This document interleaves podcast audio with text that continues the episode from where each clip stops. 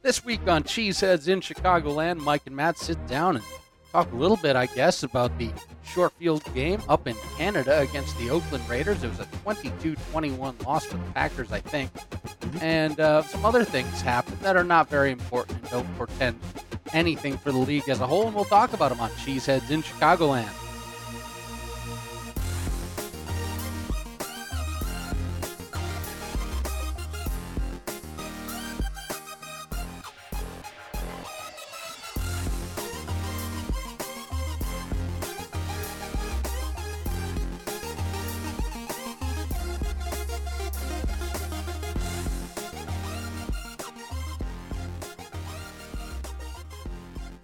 Hey, okay.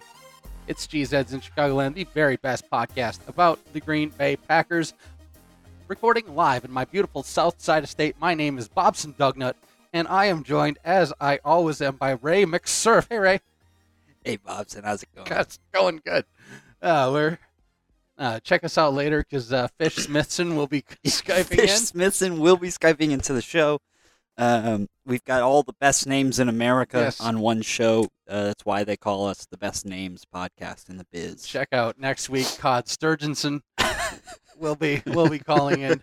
You sent me a tweet that just read, "The Ravens have signed Fish Smithson." Fish Smithson, and my immediate response was just like, "The Ravens have signed Cod Sturgeonson," uh, which they... is more of a made-up name than Fish Smithson. Um, Fun fact about Cod Sturgeonson is they actually used to use his eyes uh, to make baseballs. The cores of baseballs used to be sturgeon eyes. Um, so they would steal them from Sturgeonson family members um, and make baseballs with them. It's a pretty crazy story. I have always wanted to catch a sturgeon.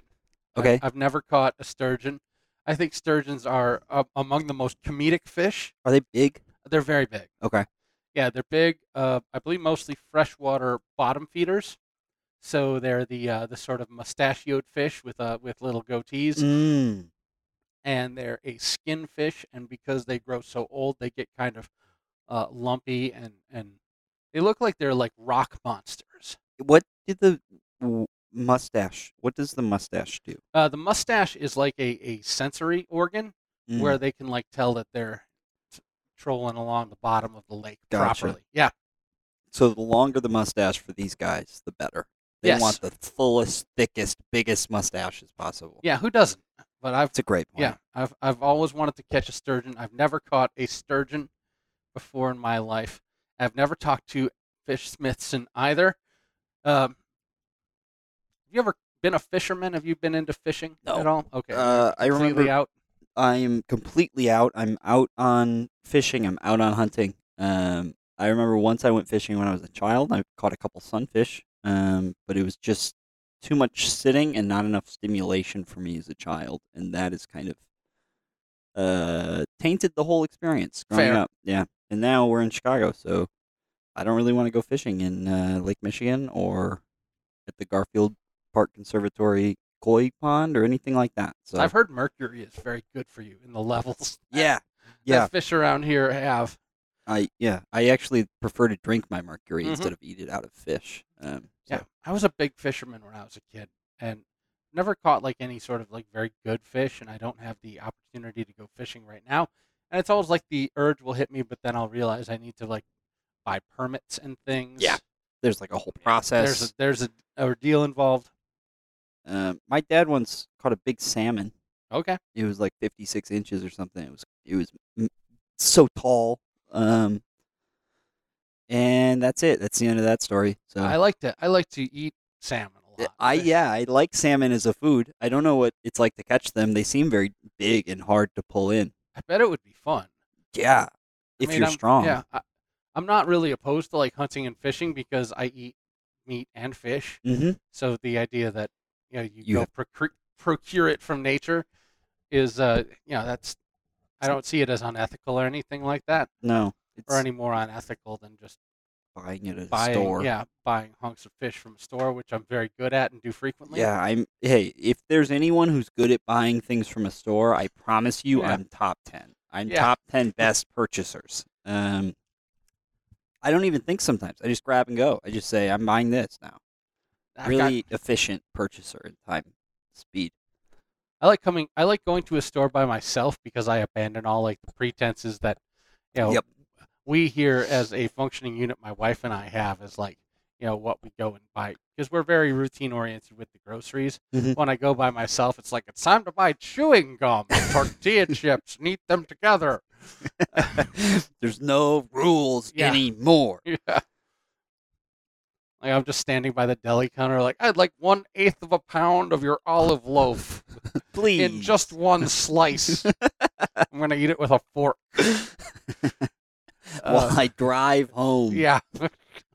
uh, the Green Bay Packers, they played an exhibition game last Thursday up in Canada, up in Winnipeg. Yeah. Against the Oakland Raiders. I'm going to blame the Oakland Raiders for this game and for everything else that ever happens wrong in my life. From sure. here on out, it's mostly John Gruden's fault because he's too red to um, yeah for me to trust anymore. Yeah. Um, some notable things about this game is that this was, I believe, the first game ever played in the N F L on an eighty-yard field. It has to be. Has to be. Right? Like, this is a pretty crazy thing that happens. So, like, the back of the end zones, um, the C F L field is longer, correct? Yes. And the so the back of an N F L end zone is where the field goal pole is in the C F L. The field goal post in the C F L is at the front of the end zone.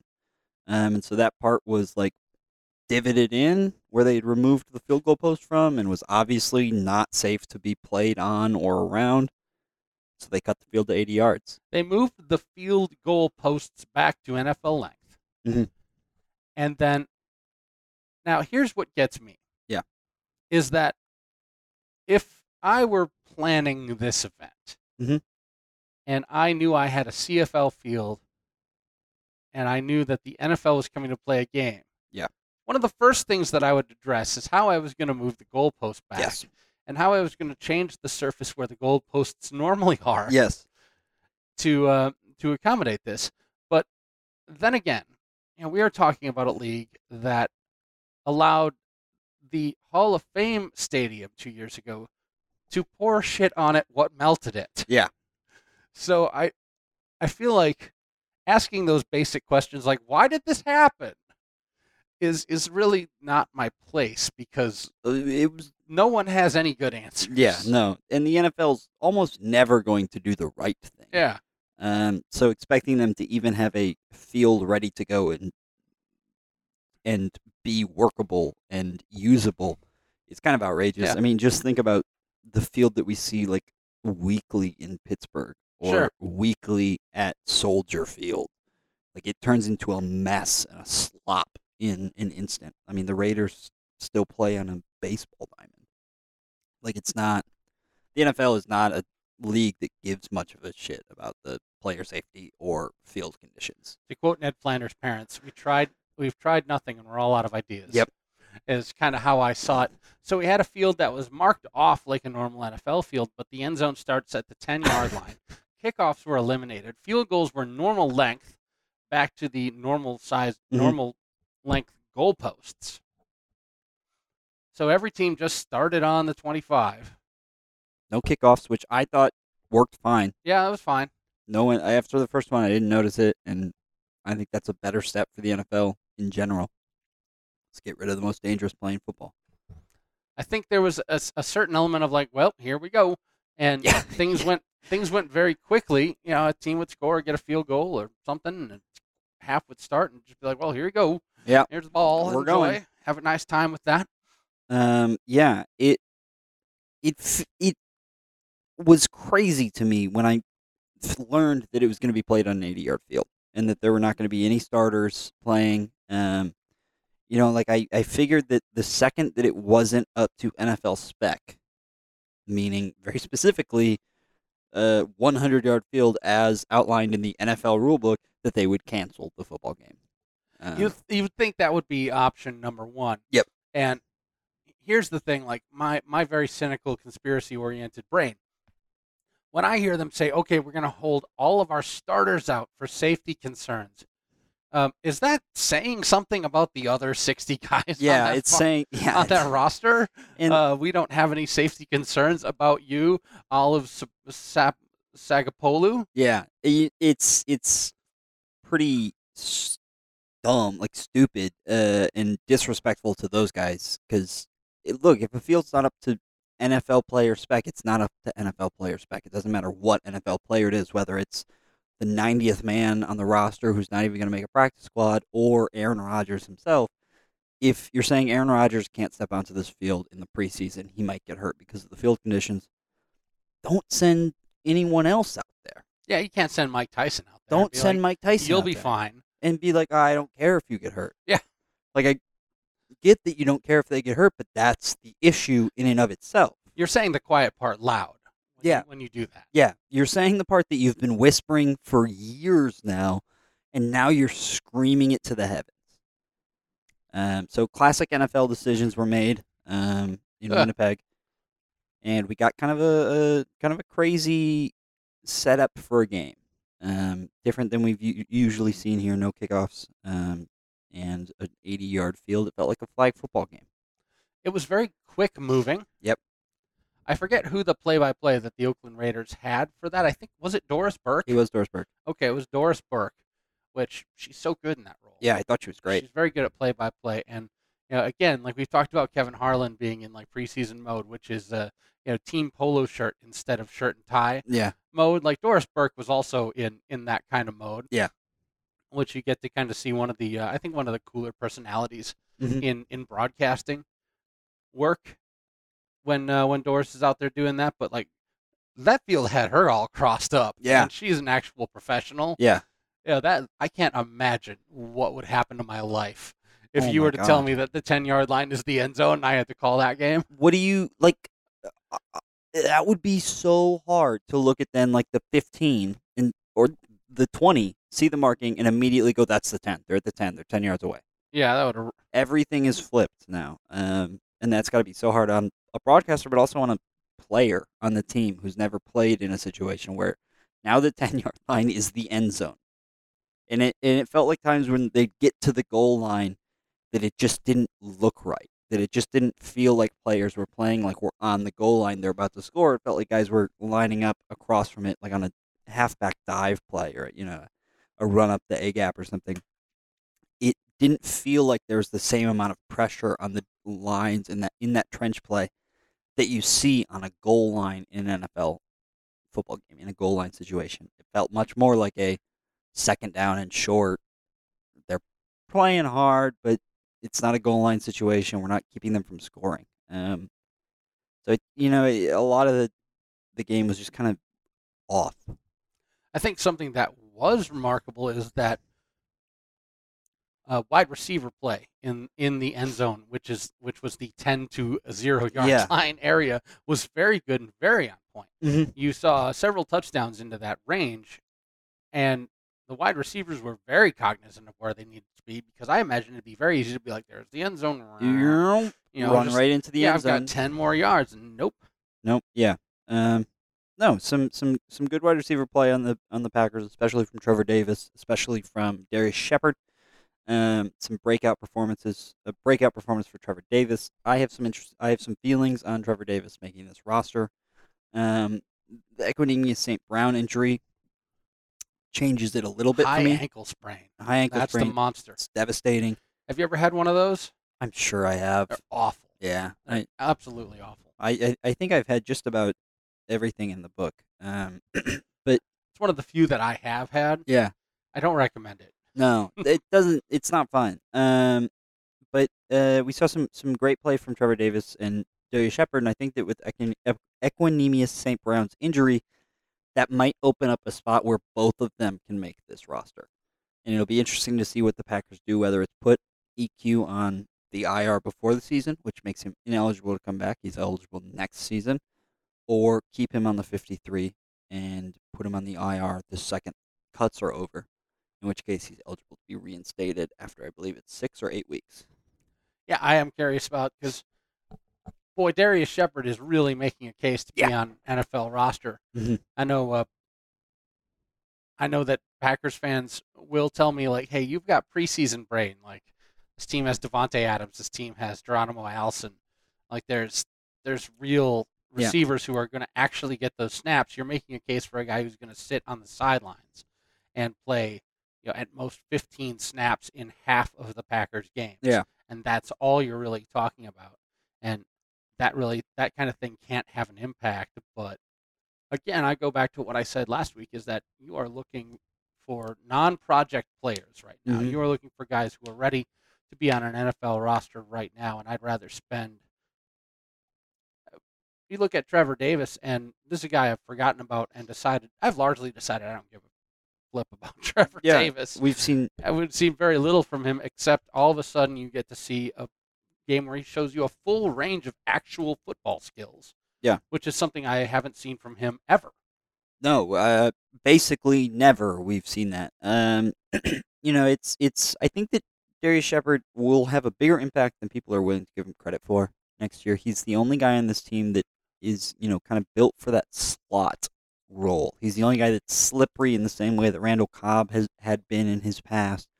He's not fast, but he's quick. Um, he's a great route runner, and there was a Davante Adams quote the other day about how Darius Shepherd knows protection calls that Davante himself doesn't know.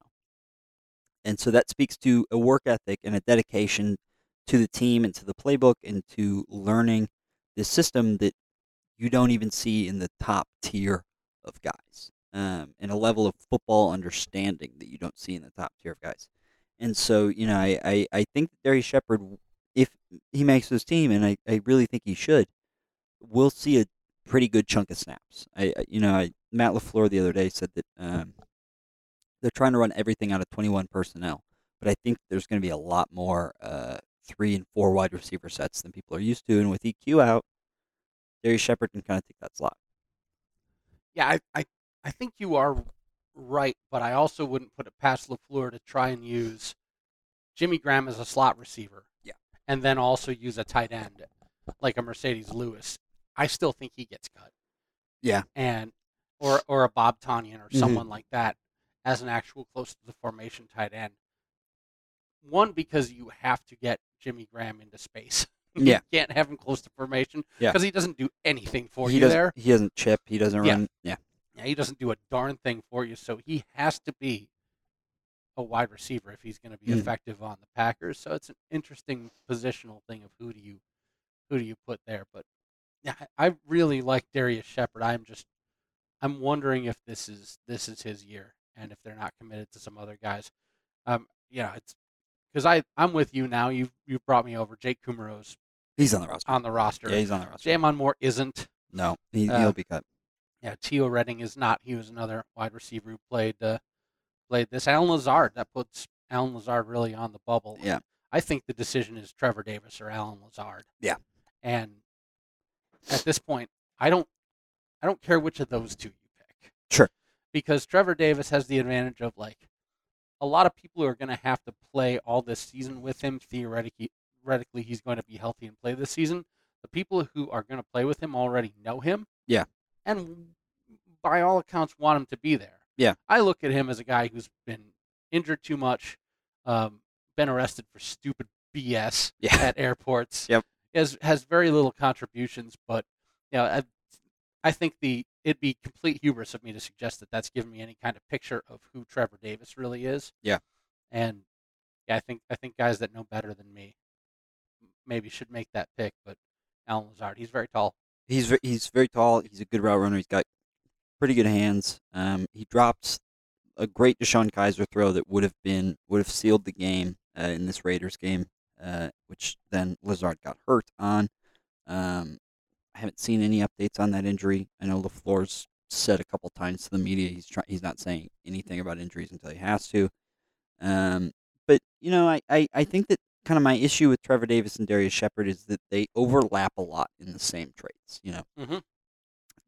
Darius Shepherd, um, four-year starter at North Dakota State um, from redshirt freshman year through his senior year, um, did a lot of punt returning uh, for North Dakota State for the Bison, um, but he's also been doing a lot of kick returning here in the N F L, and he's been really successful at it. Punt returns and kick returns are basically all we've seen Trevor Davis do half well in the N F L. Um, we've never really seen him succeed as a wide receiver if he's even gotten on the field, and that's in years past where this receiving corps hasn't exactly been the deepest it's it is as it is as deep as it is right now. Um, so, you know, it's it's difficult for me to look at those two, see the way that they're performing, see, um, you know, the, the talk of Darius Shepard and his understanding in the playbook, his understanding of where to be in his in zone coverage, and also see Trevor Davis and purely take Trevor Davis because of the physical aspects that he brings. You know, that blazing speed, um, the kind of the ability to bend and move but not be shifty. Um, when, you know, you have guys like that on the team already in Marquez Valdes-Scantling, in Equanimeous Saint Brown, guys that aren't that aren't uh, quick but are straight line fast. Um, and so I just see a lot of overlap in the characteristics that Trevor Davis brings to this team. Well, you have to pick someone at this point, right? In that, yeah, yeah, the the Packers receiver core. I think a lot of people are still like, "Where's where Jordy Nelson go?" Yeah, you know, there's yeah. still there's wow. still that. that thing of like they don't they don't recognize this current Packers receiver core because mm-hmm. it has not really cemented itself. Well, you know, Randall Cobb's a Cowboy. We didn't know that. Jordy Nelson is a retired. We didn't know that. You've got a clear number one in Adams, and I, you know, I've I've been on the Davante Adams train for a long time. Yeah, but you've got a lot of guys where you got to make the pick right pick right now because you do not want to start over. Yeah, behind your one and two guys again. Yes, yeah. You've already started over behind those, behind those one and two guys once already. Yep. With the draft last year, like you've got to, got to nail it. You've got to nail something. Yeah. Um. So, uh, you know, there's that. That's kind of my just my thoughts on the receiving core right now. I hope, um, for Darius Shepherd to make this roster. I think he brings a lot of different characteristics to this team. Um. As well as being the only real like slot type receiver that we have on the roster. Whether LaFleur's offense calls for much of that, um, we don't really know. But I think he's a good. I think he's worth a look on this roster. Let's go back to let's go back to quarterback. Tim Boyle got the go. Yep. I, I think it's because they were expecting Rodgers to go first. Yeah. And and they just slotted Boyle right right into that spot. Boyle looked like he had woke up late. And yeah, just look, a, like, you know, woke up in Texas and knew he had to be in Winnipeg by that evening. Yeah. Um, he was still hung over the first couple drives. Got his feet under him. Yeah, got his feet Certainly under him. Certainly got his feet under him. Um, the thing about Boyle is that when he looked bad, the throws were very bad, but yeah. they were coming in rhythm. Yeah. Like he was stepping back into a pocket, making a read, making a very quick throw, and missing by half a mile. Yeah. Yep. Which was uh, entertaining, to say, say the, the least. least. Yeah, yeah, totally. Like, wow, he missed that guy. Um, yeah. Uh, you know, we, without any of the starters going, again, it makes it really difficult to judge Tim Boyle, I think. Um, we saw DeShone Kizer play last week against the Baltimore Ravens. Um, he played against the Baltimore Ravens ones, their first-string defense. He played decently well against one of the best defenses in the N F L's first-string defense. Tim Boyle played pretty darn good after the first quarter mm-hmm. against the second string of a bad defense. Oh, yeah, that and Raiders so defense is, is atrocious. And so there's been a lot of, you know, chatter of Tim Boyle sealed the job up on Twitter, on Packers nope. blogs. No, no way in hell. Can we make that decision after this game? I, I think something that happened with Tim Boyle is that Packers dot com published a pretty in-depth piece, kind of the first mm-hmm. real piece of long-form journalism about Tim Boyle. Yeah. And you know, Packers dot com isn't going to publish anything um, negative no. about no. Packers players on Packers contracts, but it was a fairly good piece. I thought it was well-written. I didn't think it was didn't think it was hagiography by by any stretch of the imagination because I've said it a million times. Anyone who makes the N F L, even as a third-string roster bubble hopeful, has committed themselves more fully and thoroughly to something than I than I think most of us understand. Yeah. Uh, so good piece overall, but I think that really kind of fed into this idea of like Boyle's the guy because they they saw that as like preferential treatment over mm-hmm. Kizer when really it's been my position all along that like if you. If you're telling me that Aaron Rodgers can't go, doesn't matter this season. Yeah, I, I, I don't know that you have you do not have a good option. No, between and it, Boyle and Kizer. Ex- it, sure, and it that extends to basically every single team in the N F L. Yes, if your starting quarterback goes down and you have a top fifteen starting quarterback, sorry, your season's done. Yeah, apologies. Like, like there aren't good veteran backup quarterbacks. I mean, like, Matt Moore was once considered the best backup quarterback in the N F L. Like, what? Yeah. Like, there there aren't good backup quarterbacks. So the fact that you can have somebody like DeShone Kizer, who's twenty-three years old, who is widely considered, like, a, maybe a first-round talent that year. He went ended up going in the second round to the Cleveland Browns.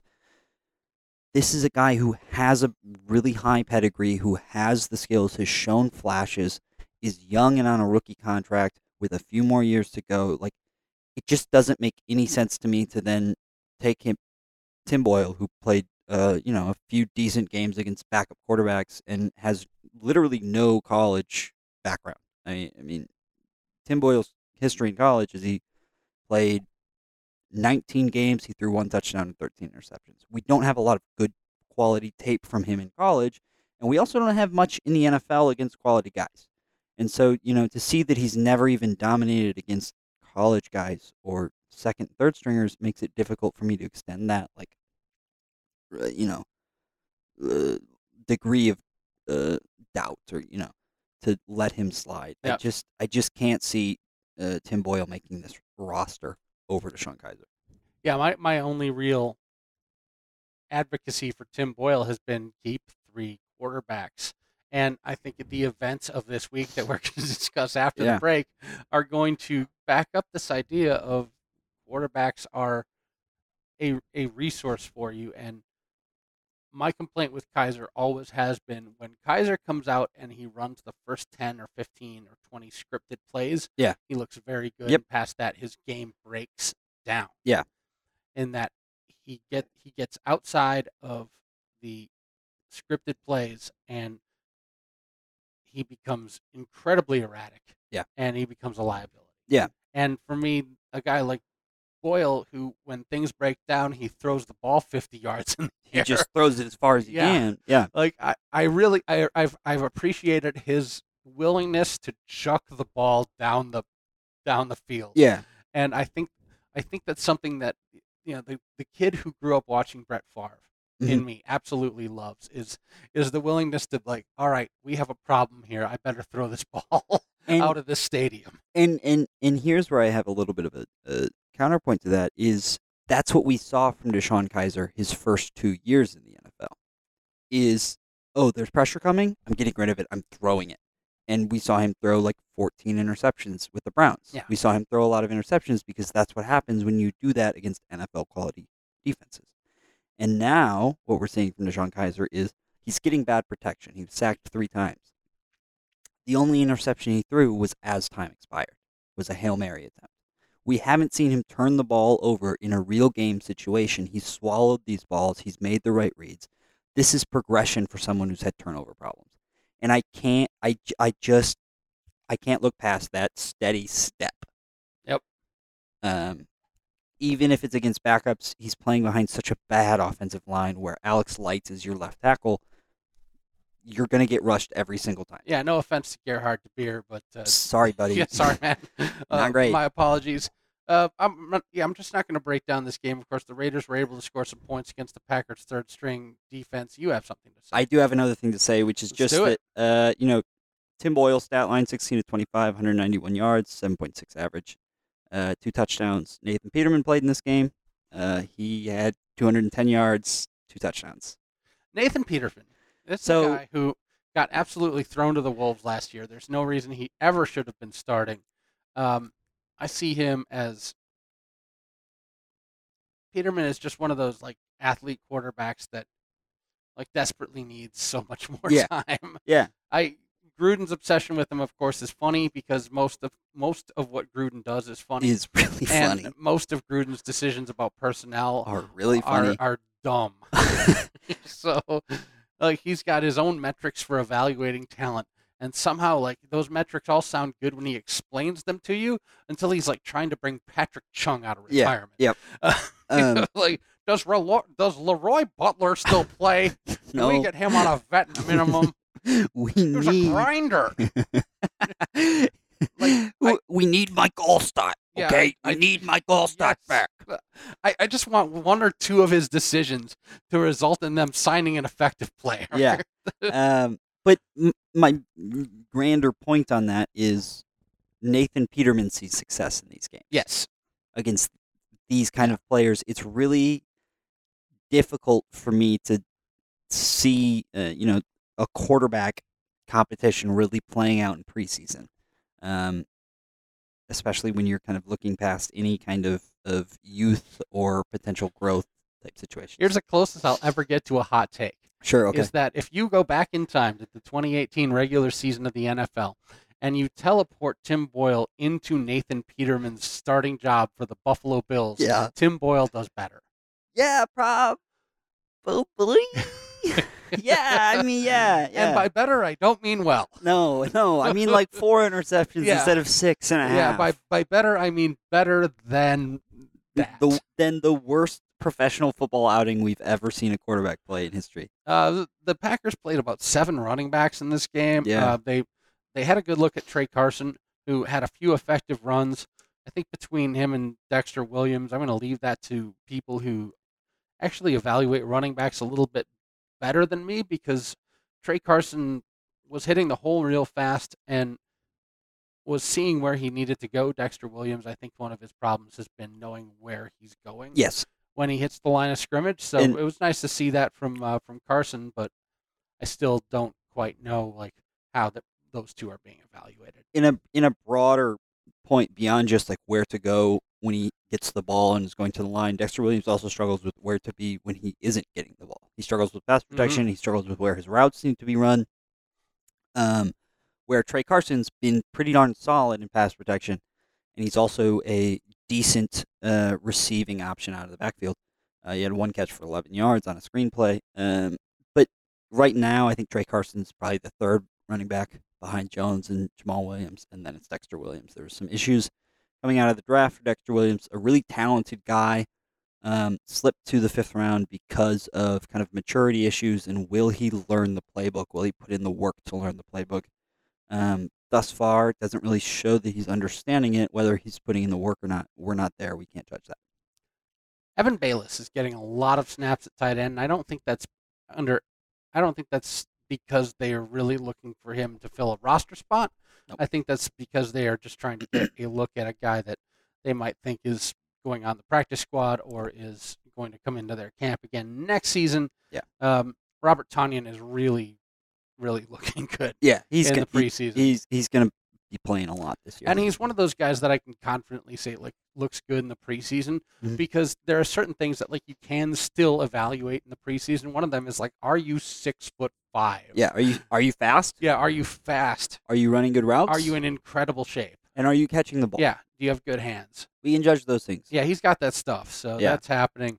Uh, the offensive linemen, every every starter got pulled, so you saw like a ton of Adam Pankey and Justin McCray and Lucas Patrick, Cole Madison, Alex Light, Yosh Nijman, Garrett DeBeer, Anthony Coyle's a guy I don't think I've heard of before, but these are all guys kind of behind the current offensive line, which by all reports is healthy and ready to go. Yep.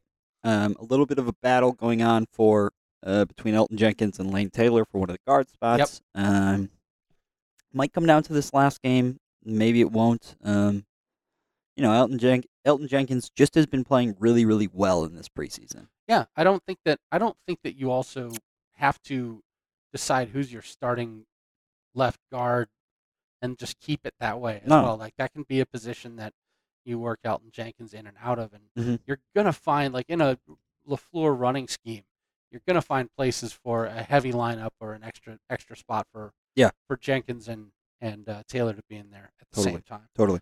And As, as far as the rest of these guys, you know, I've already talked, like, I think McCray, Patrick, and Alex Light are going on to this roster. Yes. And I think we'll keep nine. Yeah, I think Pankey as well. On the defensive side, this is these are all just uh, you know, guys who are kind of on the edge of it. Looney, Kiki, uh, Deion Simon, who is apparently um, a human, someone. Uh, Montrevious Adams was, uh, mm-hmm. was on the field early. Olive Sagapolu, uh, and just a little bit of Tyler Lancaster. There's talk that he's got a nagging injury. Yeah, some some part of some part of his mountainous form. Yeah, some part of that large body is injured. Is, um, isn't correct. Uh, outside linebackers, again, this is nobody important. Ramsey, Marcus Jones, Kyler Fackrell, and twenty-five snaps for Sean Gary, who, like, I don't know has a tackle yet in preseason. Uh, he, had, he had a tackle. Okay, he had a tackle. In this game, yeah. Okay, cool. Yeah, he's he's been. We haven't seen him uh, on the defensive line yet, which is uh kind of where I'd expect him to play the most. I think we talked mm-hmm. about it last week, but uh, Mike Pettin's been putting him at outside linebacker a lot, um, and not really been letting him pin his ears down and rush the passer so much, but been pushing him back into zone coverage, been trying a lot of things, just getting him used to doing all these different roles instead of what he's used to at Michigan, which is rush the passer, tra- track on the ba- track on the football. Um, So, maybe not any tackles really yet. Not a lot of, you know, um, box score statistics, but he's doing a lot of different things, and he's doing it all pretty well.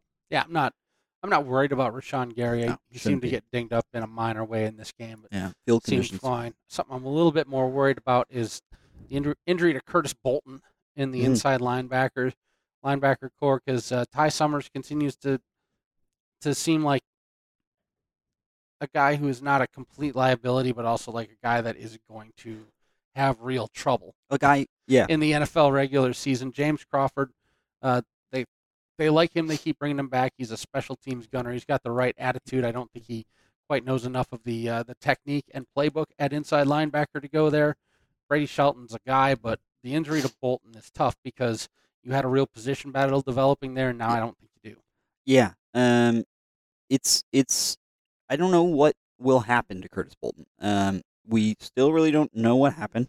Um, Bolton says that he's not a torn A C L.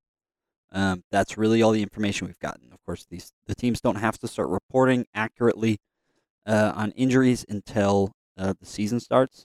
So for all the preseason, they can keep everything under wraps, not say a single word. No one will know. We'll really know what happened to Curtis Bolton, uh, I guess probably starting Monday mm-hmm. when we start practices for the new week, for the first week of the regular season, um, and the first real injury reports come out. Um, so all we know is that he left the locker room with a limp, um, but and on a set of crutches with a knee brace, but no torn A C L. So whether he comes back or not, I don't know. Um, I think Ty Summers is a decent option. As um, a project. He's a project. He's a seventh-round draft pick. Um You can't expect too much out of him, but he's a body that will that is a willing tackler. He had ten tackles uh, in this preseason game, and kind of to add on to that, um, Oren Burks back at practice. Um, thought there it was, you go. Thought it was a torn pec. Um, doesn't seem to be as serious as that. That's typically a full season loss.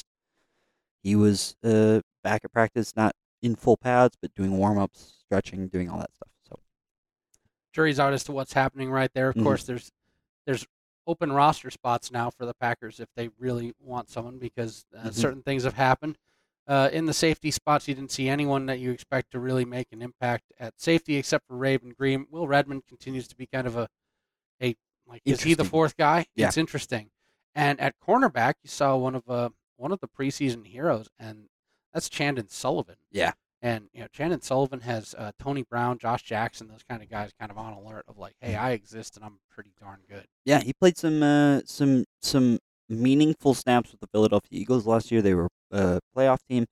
Um, so he, you know, he's he's he has real N F L experience. Whether he makes this roster or not, I don't know. But I think that he could be kind of a Lindsey Pipkin situation if um, inside linebacker depth doesn't shake out right. You know, if this Curtis Bolton injury is more severe than we think, if the Oren Burks injury is actually going to be a bigger deal than, you know, getting back at practice within a week, um, there might be an opportunity to uh, ship Chandon Sullivan off, who's who's made a real impact this preseason, and bring back a Antonio Morrison level type player in return. Coming up on Thursday, a couple of days away, the Kansas City Chiefs. That one is at Lambeau Field. You know where the goalposts are in Lambeau Field. Yeah. You know where the end zones are currently located. It'll be interesting to see if we see anyone of note in preseason game number four. You normally do not. No, normally the third game is where you see real starters play. So you have had one game mm-hmm. where for one series you've had the starters out there, which is it's what preseason is becoming, and I personally don't really mind it. No. I'm not one of those big, like, you have to know if Aaron Rodgers is any good. No. Guys, I'm not he, that dumb. He's going to be fine. Yeah, he's probably good. The mustache is in top form. Yeah. Everything seems good. And then, of course, uh, next Thursday on the fifth, it's the Chicago Bears at Soldier Field. Uh, get this, get the season started. Yeah, yeah. It's that's going to be a m- monster game. I'm into it. I looked at tickets. I was like, ah, oh, you know, I never gone to the Bears Packers game. It's probably a little expensive, and they were all like the nosebleeds were like six hundred dollars. Okay, like, all right, you know, all right. Never mind. I'll see them play the Lions for eighty dollars. That's event. I'm I'm probably going to see them play Washington mm. in Week fourteen. There's talk of sort of a company wide ooh event going up there, so I'll keep you posted on keep you posted on that. Um, let's take a break. There's plenty to talk about as far as Packers roster moves when we get back from this break, and then there's uh, there's bigger N F L wide business to discuss as well. Right here on Cheeseheads in Chicagoland. Follow us on Twitter, don't you? Why don't you? That's the smoothest way I could have that was possibly great. That said was great. That. I'm glad you did it. Follow us on Twitter. Why don't you? Eh? At Cheesecagoland. I'm at M P Fleischman, et cetera. Um, we have a Facebook group. It's called Cheeseheads in Chicagoland, and we'll be right back after this.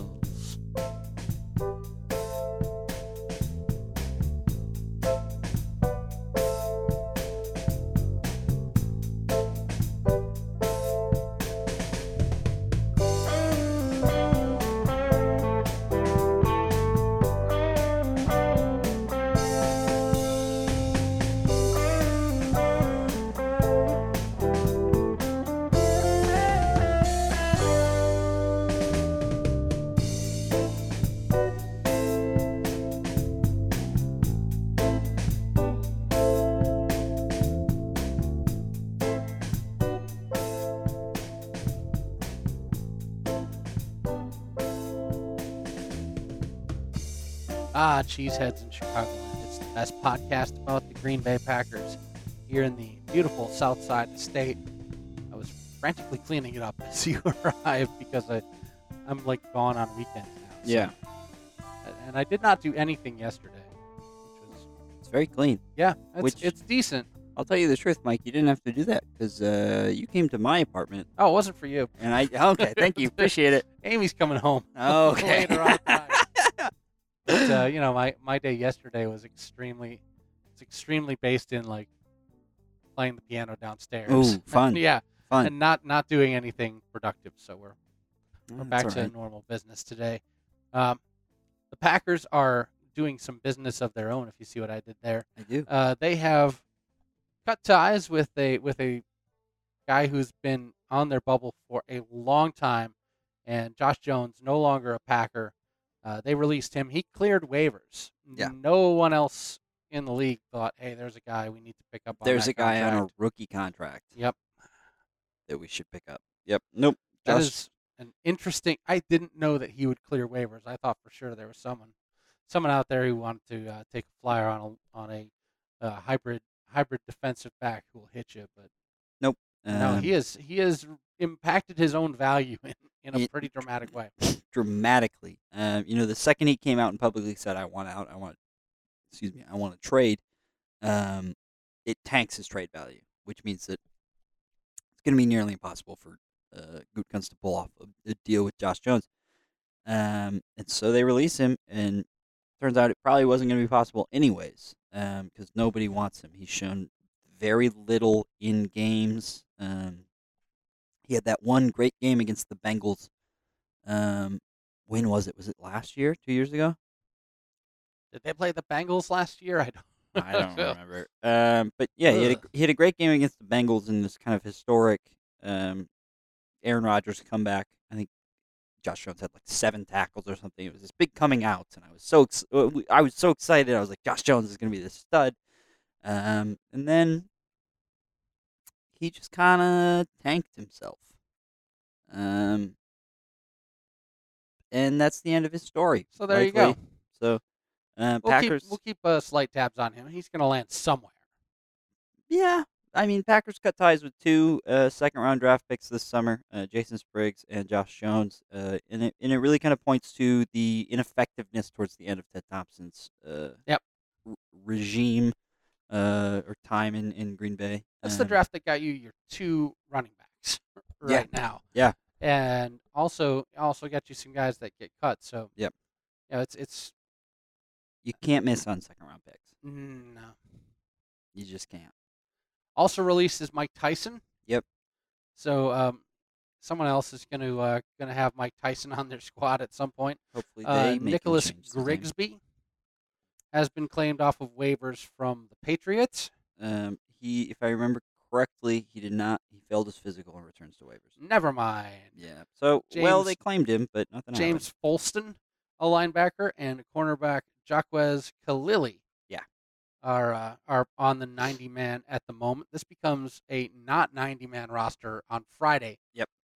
After uh, after a while, so there's uh, also Jackson Porter now on the Packers ninety man roster. Mm-hmm. So there'll be a a quick evaluation of Jackson Porter.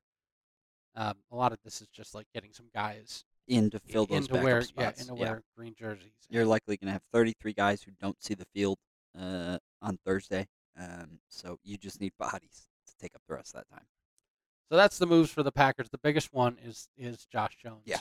leaving, and yeah, I, I hope I hope he gets to play football if he feels like yeah. it. Yeah, you know, that's that's a segue to our next segment of like I hope he gets to continue playing football if he feels like it.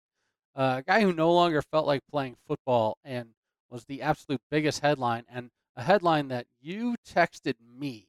Yeah, and I did not believe you. Well, I didn't believe it when I, I saw it.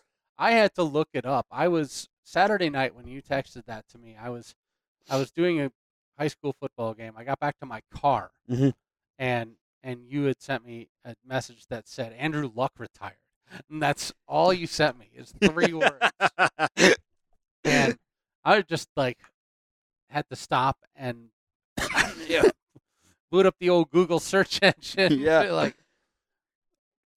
And also, like, I'm I'm trying to work it through. It's like, if this is a joke, I don't get it.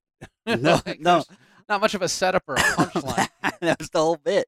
Uh, no, I was I was uh, delivering pizzas for, for Mister Lou Malnati, um, and I got the New York Times buzz on my phone. Um, Andrew Luck is retired, and I was like, no, this is a joke. It's not April Fools. Um, but he retired. He, you know, he, he, he felt that the the he had been going through a cycle of injury, rehab, injury, rehab, injury, rehab, um, and was just not loving the game anymore. And, you know, when you have as many uh, massive injuries as Andrew Luck had in his first seven years in the N F L. Well, he was playing behind absolutely no offensive absolutely line for the longest time. Nothing. And the recent success of the Indianapolis Colts was based largely on their attempts to change that and to create an offensive line. Yeah. But for Luck, it's a matter of too little, too late. You know, the, the, yeah, the list of things that he's had by oh the age God. of twenty-nine is just absolutely ridiculous. Lacerated spleen, two torn labrums. Like, he had to search out experimental uh, practice for his shoulder in Europe. Like, he he's gone through the whole ringer, like, every single year, because of what the Colts did uh, with that offensive line and just letting him get beat and battered around. And, you know, it's it's when Andrew Luck retired, um, he, Andrew Luck's twenty-nine. Uh, when Aaron Rodgers was twenty-nine, he was like a one-time M V P, you know. Mm-hmm. And it, it was, I mean, just think of, that's six years ago now. Um, it's crazy that we've been able to see six more years of Aaron Rodgers and that Aaron Rodgers is at this point wanting to play six more years. And it's, uh, you know, it's a blessing to get to watch Aaron Rodgers play every Sunday. And uh, uh, I think also is that one man's one man's rehab routine that drives him away from the game is another man. Like, it doesn't even yeah doesn't even hit to another guy. Like, that's that's where like people are different. Yeah, comes in totally in that guys like Rodgers, you look at his injury streak for the last like three or four seasons is ridiculous. Yeah, yeah.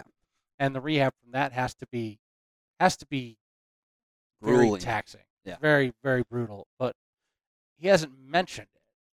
No. It hasn't hasn't come up once, and and so for, for a guy like Rodgers who like literally like, played. Dude, you broke your collarbone. Oh, did I?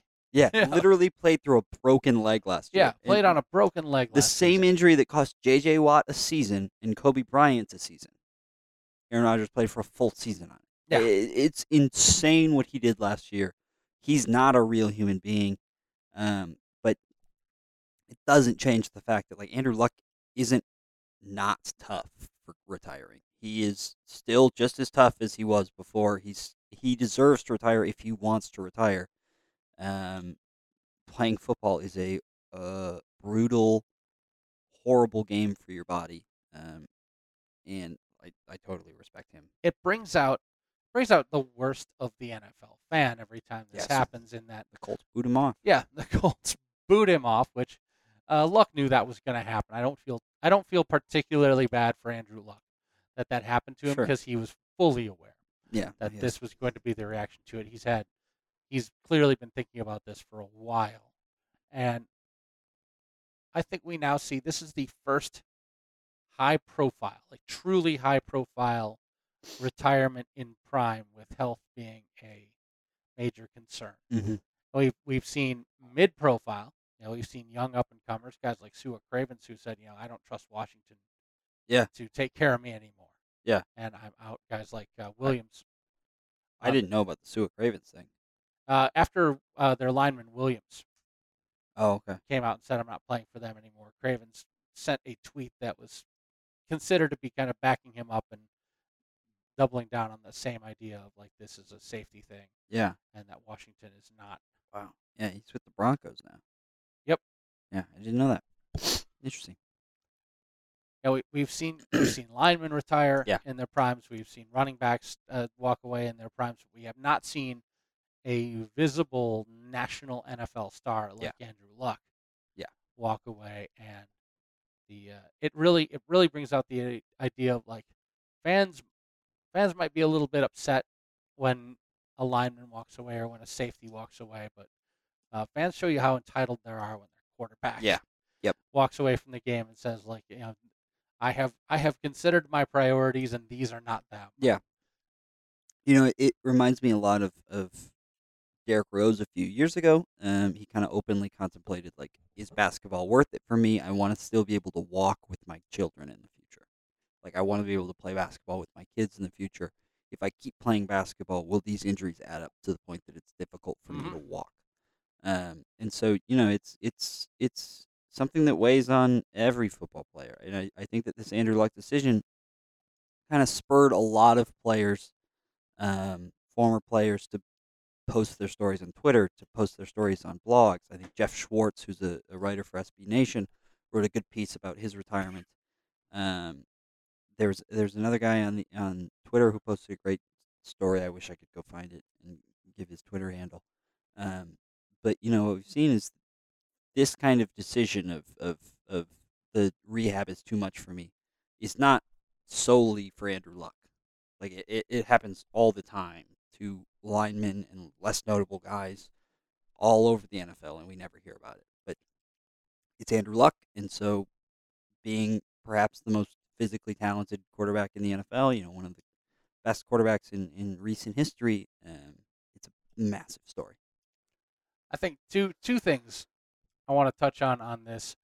First one being, I think that we really, I want to see this become a moment where N F L and the coming labor dispute mm-hmm. yeah. really pushes for more post-career pensions, insurance, yeah. medical coverage, yes, um, uh, deferred salary, like everything. Yeah. Every contract should include like a yes. deferred salary stipend for at least two decades, yeah, if not more, as well as like a pension program. Yep, uh, every single one of them should, because like you have to you have to acknowledge that yes, this is a very lucrative career for for. five percent of the players who go into the league for two and a half years. Yep. yep. And that's, that is who it's lucrative for. And you need to really dispel the idea that it's lucrative for absolutely everyone. Mm-hmm. And like, even a guy like Andrew Luck, he's made big money, but he hasn't made stupid money. No. Like, he needs the same kind of protections. And I, he left like a hundred yeah. million off the table. Yep. Retiring, he's leaving a huge chunk of money on the table mm-hmm. and saying, my health is worth more than that money. And yeah, no, he deserves to be protected after he retires and for the rest of his life, um, because the N F L uh, and him being an employee for the N F L is going to impact him for the rest of his life. Yeah, I, re- I really hope that the, the coming labor dispute between the, the players and the owners mm-hmm. takes some of this into account. And I think that's a place where you can actually get some good concessions from ownership as well. Yeah.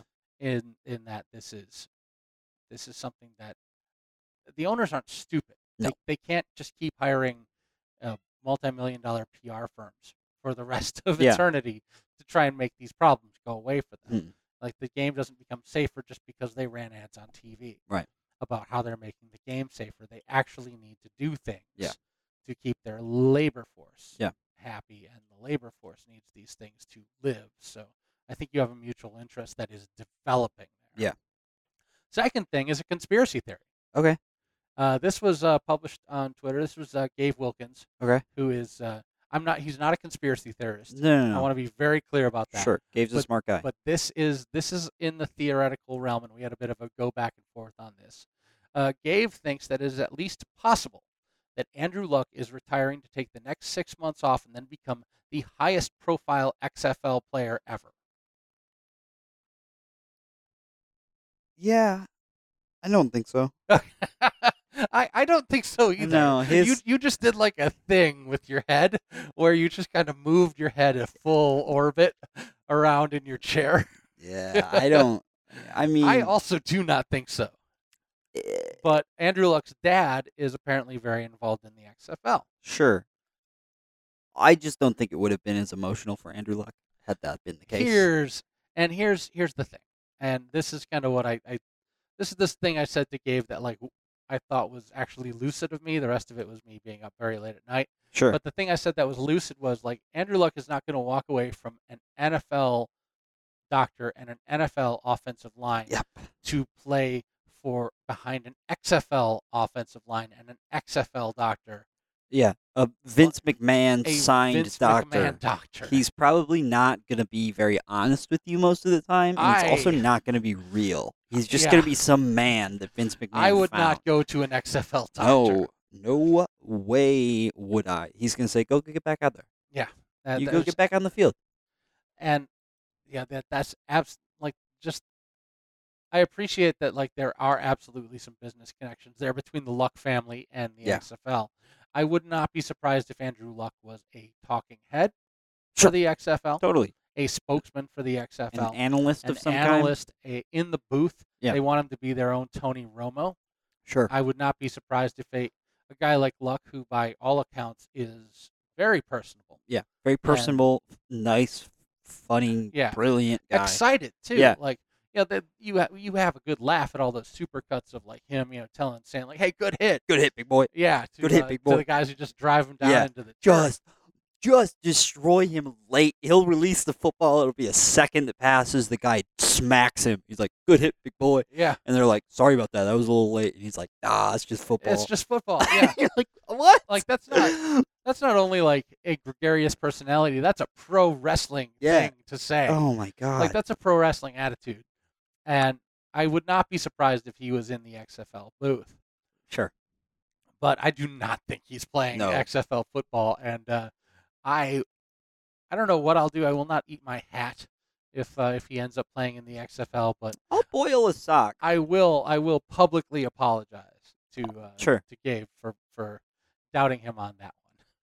Because I, I don't think that's happening. No. Um It led in, it led further down a discussion, and I got to think. I got mm-hmm. thinking about this one, and this is where like my own conspiratorial mindset set in, of like, you know, all right. So let's assume for one that Andrew Luck is not a high-profile defection to the X F L. Okay. But let's assume that this season, midway through or at the end, there is a mid to high-profile defection to the X F L. Mm.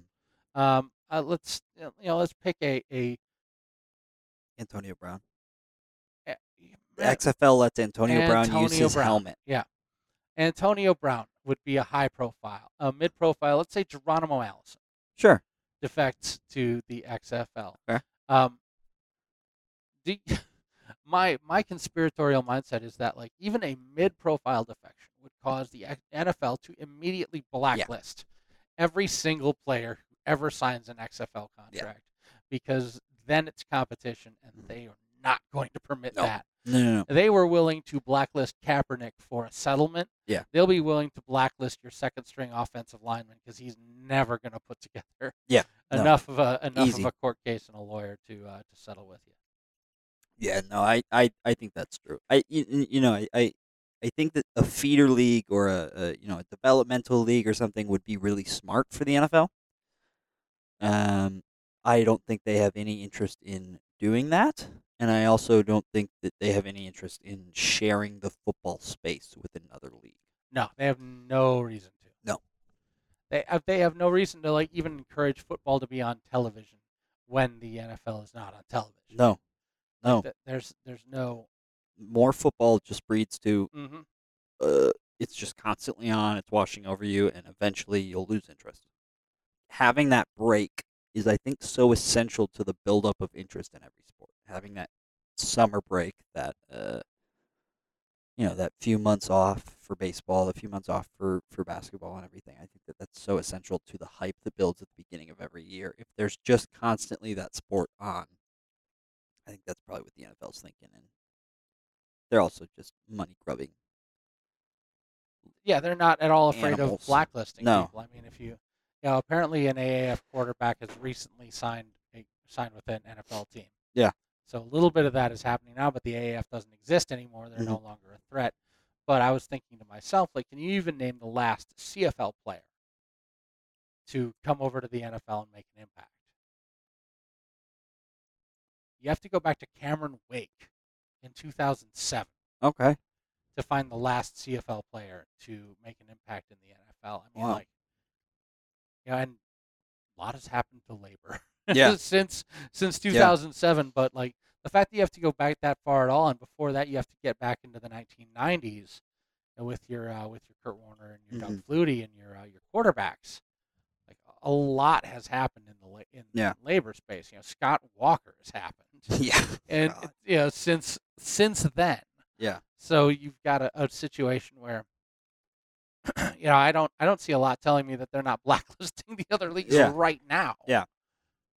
But it is a little bit conspiratorial. But I just thought I'd, I I thought I'd throw it out there for you. Put it on tape. Yeah. So if it happens, yeah. you knew it. And if it doesn't happen, it's just conspiracy. It's just. And if it doesn't happen, it's just what prevents me from getting hired by. To, yeah, by the N F L. To work the N F L. Well, that's you know, fine. Down the road. Yeah, that's no problem. I hate money. Yeah, I don't like it. I don't want any of it. So. So that's our podcast for for today. Andrew Luck is retired. I wish him the absolute best. He was yeah. he was a lot of fun to watch. I don't care. I don't. I don't care at all about the Indianapolis Colts. No. But he was a fun quarterback. I think I think Jacoby Brissett will play well this year. He um, probably will. It's a new offense. A good off- offensive line will give him a better chance than uh, he had a few years ago when Luck went down.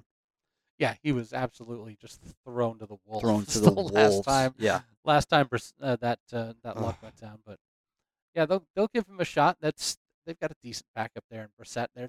Yeah. There's been a lot of ink on him. You know, anyone yeah. the Patriots have in their in their back pocket is a guy that gets a lot of yeah, a lot of talk, a lot written about you. But well, this is going to be a year for breakout quarterbacks, I think, mm-hmm. because you know over in San Francisco, Jimmy Garoppolo, you've got Garoppolo coming off of a blown blown knee. Yeah, yeah. Uh, you've got Kirk Cousins, who has a year with the offense up in Minnesota. Mm-hmm. I'm convinced he's going to do better. Yeah, and, and and I'll be honest with you, just considering the line that he had last year, he had a pretty dang good year anyways. Yeah. I mean, his his pressure rate was at the top of the N F L. He was getting pressured more than almost anybody. Um, and Kirk has always been somebody who's not been great when he's pressured. Um, so I think the, the addition of Garrett Bradbury is going to be huge for that offensive line. I think there's the Jaguars themselves are in a bad spot, but Nick Foles. Could end Nick up Foles is, is really propelling them a little bit this year. Better than Blake Bortles, and they have a, a decent young backup in Gardner Minshew, who's mm-hmm. been playing well in the preseason. The car to the car to Antonio Brown connection. Oh my God, might could, actually win some games for the Raiders. Could be something. Also, could be, could be nothing. Yeah, not aware. Yeah. what Antonio Brown considers to be like his current current relationship to football. Uh, if it were Facebook, it'd it's be, secondary. It's, it's complicated. Yeah, it's complicated. Uh, let me, I just uh, let me just uncork that joke from two thousand eight, from uh, from the Cameron Wake yeah. era.